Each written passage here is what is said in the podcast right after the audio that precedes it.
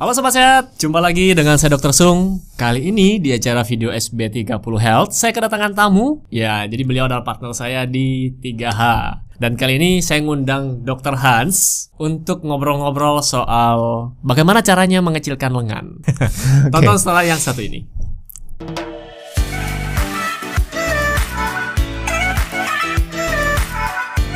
Sobat Sehat, sebelum saya mulai video ini, buat Anda yang sedang mencari produk-produk yang mendukung gaya hidup sehat, seperti suplemen, vitamin, mineral, atau apa pun itu yang mendukung gaya hidup sehat, silakan kunjungi boxsehat.com. Di sana ada beberapa pilihan produk-produk kesehatan yang mungkin cocok buat Anda. Oke, silakan nonton videonya. Oke, Dr. Hans. Yes. Ya, jadi kalau sobat sehat di SB30 kayaknya sudah kenal Dr. Hans karena beberapa kali muncul. nah, ini ada pertanyaan, Dok. Ya. Jadi eh, ada salah satu teman baru sih ya, teman bukan teman lama, teman baru. Mhm. Nanya, "Dok, gimana sih caranya nge- ngecilin lengan? Mhm. Lengan saya ini kayak tukang pukul katanya." Bagus dong. Berarti kan ada side job. Ada jawab. Apalagi zaman-zaman gini perlu dong side job. Oh iya. Iya. Dokter Han butuh pengawal? Oke. Ya. Jadi kan kita kalau kita kan sudah sering bahas tentang diet nih. Kal- Jadi kalau komposisi lemak itu kan tersebar di seluruh tubuh yang ngatur kan tubuh kita. Ya. Nah sekarang apakah ada latihan khusus nih kalau saya cuma mau ngecilin tangan? Oke. Apalagi kalau ngangkat itu yang bawah kayak kewer apa apa sih? Bergelambir. Ya bergelambir. Ya, Nah, ya, ya. Mungkin dokter harus bisa jelasin. Oke, well, jadi eh, gini ya, eh, sebelum saya eh, jelasin, maksudnya bagaimana exercise dan lain-lain. Nah, sebenarnya yang perlu kita tahu adalah penyebabnya itu apa. Itu. Jadi eh, the cause eh, it's much more important ya than the tips gitu loh. Karena kalau kita nggak tahu bagaimana ah, apa penyebabnya, kita kan juga nggak bisa menemukan solusinya apa dong. Hmm, Gitu. betul. Jadi eh, penyebabnya itu apa? Banyak orang yang em, ini ya, mereka merasa tangannya bergelambir dan lain-lain. Nah, sebenarnya masalahnya? Masalahnya di kulit, kulitnya yang kurang kencang, Oke. ya, atau mereka memang fatnya yang terlalu tinggi, Mhm. ya, atau eh, kadang itu orang memang eh, mereka memang gabungan dari keduanya. Mungkin paling banyak yang mana dok? Kalau Biasanya ya statistik dari dari dari biasanya dari eh, klien saya itu Hmm. kebanyakan mereka karena mereka kulitnya yang bergelambir. kulit yang bergelambir. gitu kulitnya yang bergelambir nah itu eh, memang tergantung usia lagi ya Ya, tergantung Hmm, usia hmm, karena eh, seiring bertambahnya usia ke- terutama usia yang 30 up Mhm, itu yang paling produ- eh, yang paling problemnya pertama adalah produksi kolagennya menurun. Ya. gitu. Jadi produksi kolagennya menurun itu yang mereka membuat ah, akhirnya kulitnya bergelambir mereka dalam arti merasa nggak kenceng kayak gitu. Nah yang kedua mereka tidak suka olahraga Tidak gitu. suka olahraga. Tidak suka olahraga gitu. Jadi orang kan carinya yang praktis dong. Biasanya Mm-mm. gitu. Gimana caranya minum ini, minum itu ya, melakukan metode ini, metode itu. Tapi Nah, mereka itu tuh yang paling banyak. Nah, di dok. plester sana, plester situ kan gitu. Nah, sebenarnya yang yang membuat eh, bergelambir itu karena mereka tidak mempunyai otot yang cukup gitu. Karena otot itu kan berbeda dengan lemak, Dok. Otot Mhm. itu dalam jumlah yang dalam arti eh, lebih kecil da- da- dalam jumlah yang sama. Misalnya sama-sama satu kilo nih. Satu kilo otot dengan segini. berat yang sama. Dengan berat yang sama ya. Satu kilo otot segini satu kilo lemak itu segini Tapi tidak padat. tapi nggak padat Makanya gitu. kelihatan kayak bergelambir, kewer gitu, ya. ya nah eh, one thing ya one thing yang Mhm. yang nggak kalah penting ini adalah sebetulnya eh, kalau orang sudah mulai memper- eh, memperbaiki ini ya memperbaiki eh, pola makan dan lain-lain misalnya saya anjurkan kan memperbaiki pola makan dulu dan lain-lain kayak gitu ya karena yang namanya kolagen ya kolagen Mhm. nanti juga berhubungan dengan pola makan juga Betul. gitu. Nah, yang jadi masalah dok, eh, setelah mereka melakukan perubahan pola makan dan dan dan lain-lain, mereka biasanya perubahan pola makannya mostly kalau orang diet di, diapain dok?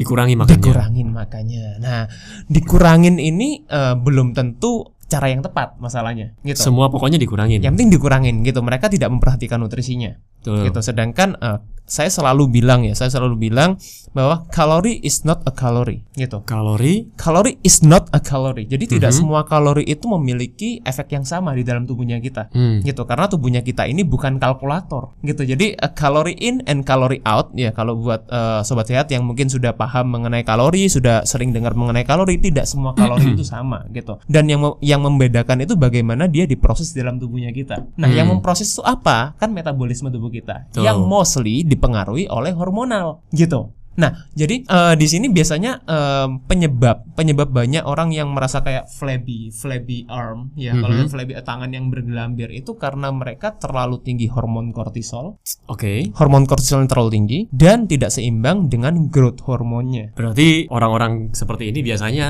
eh, kondisinya stres berkepanjangan. Betul. Jadi stres berke- Kortisolnya dan stres ini, stres ini kan jenisnya banyak dok. Betul. Gitu. Stres ini dalam arti stres karena pasangan, ya, stres karena pekerjaan, stres, Stres karena, karena dikurung di rumah. dikurung di rumah gitu. Bahkan bahkan Mhm. stres ini yang ini yang jarang dibahas adalah stres karena overtraining. Stres karena overtraining. Yes, ini yang ini yang dalam arti banyak orang eh, ini ya banyak orang yang sudah melakukan pola hidup sehat mereka tetap nggak bisa merasakan mendapatkan hasilnya gitu karena mereka overtrain. Apa yang dikejar? Kenapa overtrain?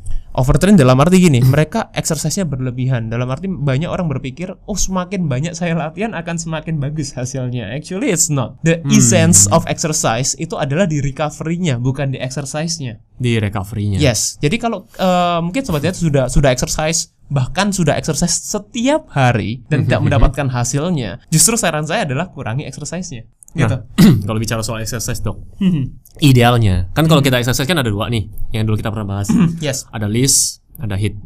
Idealnya berapa kali seminggu? Yang list atau yang hit? I cannot tell. I cannot tell. Saya saya nggak bisa bilang idealnya berapa berapa. Ini karena setiap orang itu kondisinya berbeda-beda dong. Kondisi ya. tubuhnya berbeda. Kondisi tubuh berbeda-beda. Bagaimana tiap orang recovery-nya berbeda. Memang kalau saya mau pukul rata, at least ya tiga kali seminggu itu yang itu yang ini ya ikut in in general. In Ya, ya, general, rata-rata. In general adalah Untuk orang awam biasa ya. Tiga kali seminggu dalam arti ya habis eh, exercise besoknya off, exercise besoknya off ya itu kan muscle recovery itu dua Muscle kali 24 recovery. jam secara rata-rata, secara rata-rata gitu. Jadi eh, cuma beberapa eh, klien saya biasanya mereka eh, saya harus melakukan interview dulu sama mereka, anamnesa dulu sama mereka untuk Mhm. mengetahui mereka sebetulnya kecepatan recovery-nya berapa, berapa lama sih itu kita tentukan dari dari dalam arti beberapa pertanyaan yang untuk mendukung itu. Mungkin boleh dibocorkan sedikit. Nggak usah banyak-banyak, beberapa pertanyaan aja untuk mereka nilai diri sendiri. Jadi paling gampang gini, paling gampang adalah eh, waktu kita bangun tidur, ya Mhm. apa yang kita rasakan? masih ngantuk kadang. Kasih ngantuk. Kadang ada kita merasa kayak rasanya kayak badan ini kayak capek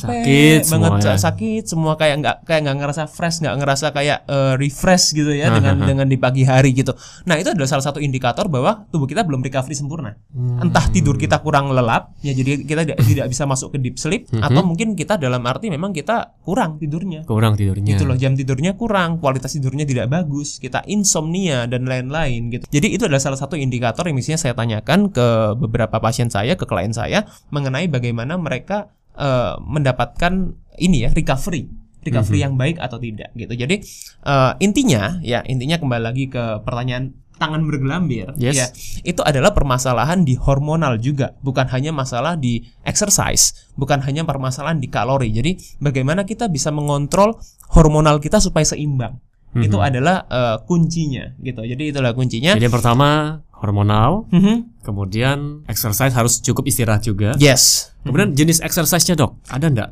Unit exercise sebetulnya kalau menurut saya sih kalau bisa ya, kalau bisa Mhm. itu harus diimbangi dengan resistance training. Resistance training Gitu, bisa jadi- dicontohkan dok. Resistance training itu ada olahraga yang menggunakan ketahanan otot. Contohnya sekarang banyak sekali ya mungkin eh, olahraga mulai dari olahraga beban ya menggunakan beban, dumbbell, barbell, resistance band ya. Nah, tuh dengerin sobat sehat. Karena banyak yang selama ini dok Hmm. bilang saya sudah treadmill dok 30 menit. No, it wouldn't help. It wouldn't help. Ah, Trust dengerin me. dong, dengerin. Trust me, it wouldn't help. Olahraga yang sifatnya cardio atau aerobic training itu tidak bukan bukan tidak penting, bukan tidak penting ya. Jadi Mhm. bukan itu sangat penting tapi untuk kesehatan jantung kita. Ya namanya aja olahraga kardio. Betul. Itu kardiovaskular, ya kan? Kalau kita di bidang medis kan kita tahu kardiovaskular itu adalah jantung. Jadi olahraga-olahraga seperti itu, olahraga treadmill, cycling, spinning, eh, swimming, ya, Mhm. basketball, eh, futsal dan lain-lain itu sebenarnya bagus untuk jantung kita. Yes. Tapi when it comes to uh, flabby arm, ya, ya wa- waktu itu waktu itu eh, apa ya? Waktu kita ngomongin mengenai tangan bergelambir dan dan, dan mungkin ta- tangan yang eh, kayak tukang pukul dari dokter Sung bilang itu kita nggak bisa gitu loh. Kita nggak bisa cuma dengan olahraga yang sifatnya kardio dengan olahraga yang sifatnya aerobik gitu. Tapi kita perlu olahraga yang mengencangkan otot kita gitu. Salah satunya dengan resistance training itu. Dengan resistance training, dengan menggunakan beban. yes. Jadi cuman treadmill aja, apalagi cuma 30 menit itu tidak ada gunanya. No. Kalau untuk tangan bergelambir tadi. Ya, justru uh, olahraga orang-orang yang treadmill dalam jangka waktu yang panjang dong, itu Hmm. justru akan meningkatkan kortisol dan itu tidak saya sarankan. Tadi kan saya bilang ya, Hmm. overtraining ya, uh, which is uh, it will trigger kortisol Ya. gitu. Itu bisa meningkatkan kortisol yang tinggi gitu ya. Jadi olahraga kalau memang memang mau olahraga jangan overtrain. Even itu uh, meskipun itu juga uh, cardio gitu ya. Jangan yang jangka panjang gitu. Contohnya orang yang maraton Mm-mm. itu mereka kortisolnya pasti sangat tinggi. Ya, Makanya maraton Gitu. kan nggak boleh sering-sering. Yes, gitu. Ada teman saya bilang dia tiga bulan sekali kalau nggak salah. Hmm, hmm. Harus rest. Ya, ya. So the key is how to lower your cortisol. Yes. Gitu. Oke, jadi solusinya tadi coba perhatikan eh, yang pertama hormonal, kemudian kalau exercise istirahatnya harus cukup, terus exercise-nya juga harus yang menggunakan beban. Yes. Apa tadi istilahnya resisten ya? Resistance training. Resistance training. Yes. Oke. Jadi sobat sehat, diskusi kita tentang bagaimana cara mengecilkan lengan bagi yang lengannya seperti tukang pukul. ya istilahnya gitu ya dok. Iya, iya, aku, betul, aku betul. langsung mau ketawa juga tidak enak gitu. Tapi ya ya gitulah. Iya, iya, iya, iya. Nah, buat Anda yang mau cari info menarik seputar diet, seputar kesehatan, gaya hidup yang diisi oleh kita berdua Ya. tentang diskusi eh, apa? Diskusi kita berdua, silakan kunjungi Triple H 3H, Ya. Hidup Happy Healthy. Yes. Oke, sekian video eh, kita pada kesempatan kali ini dan tonton terus video yang selanjutnya. Salam hebat, luar biasa.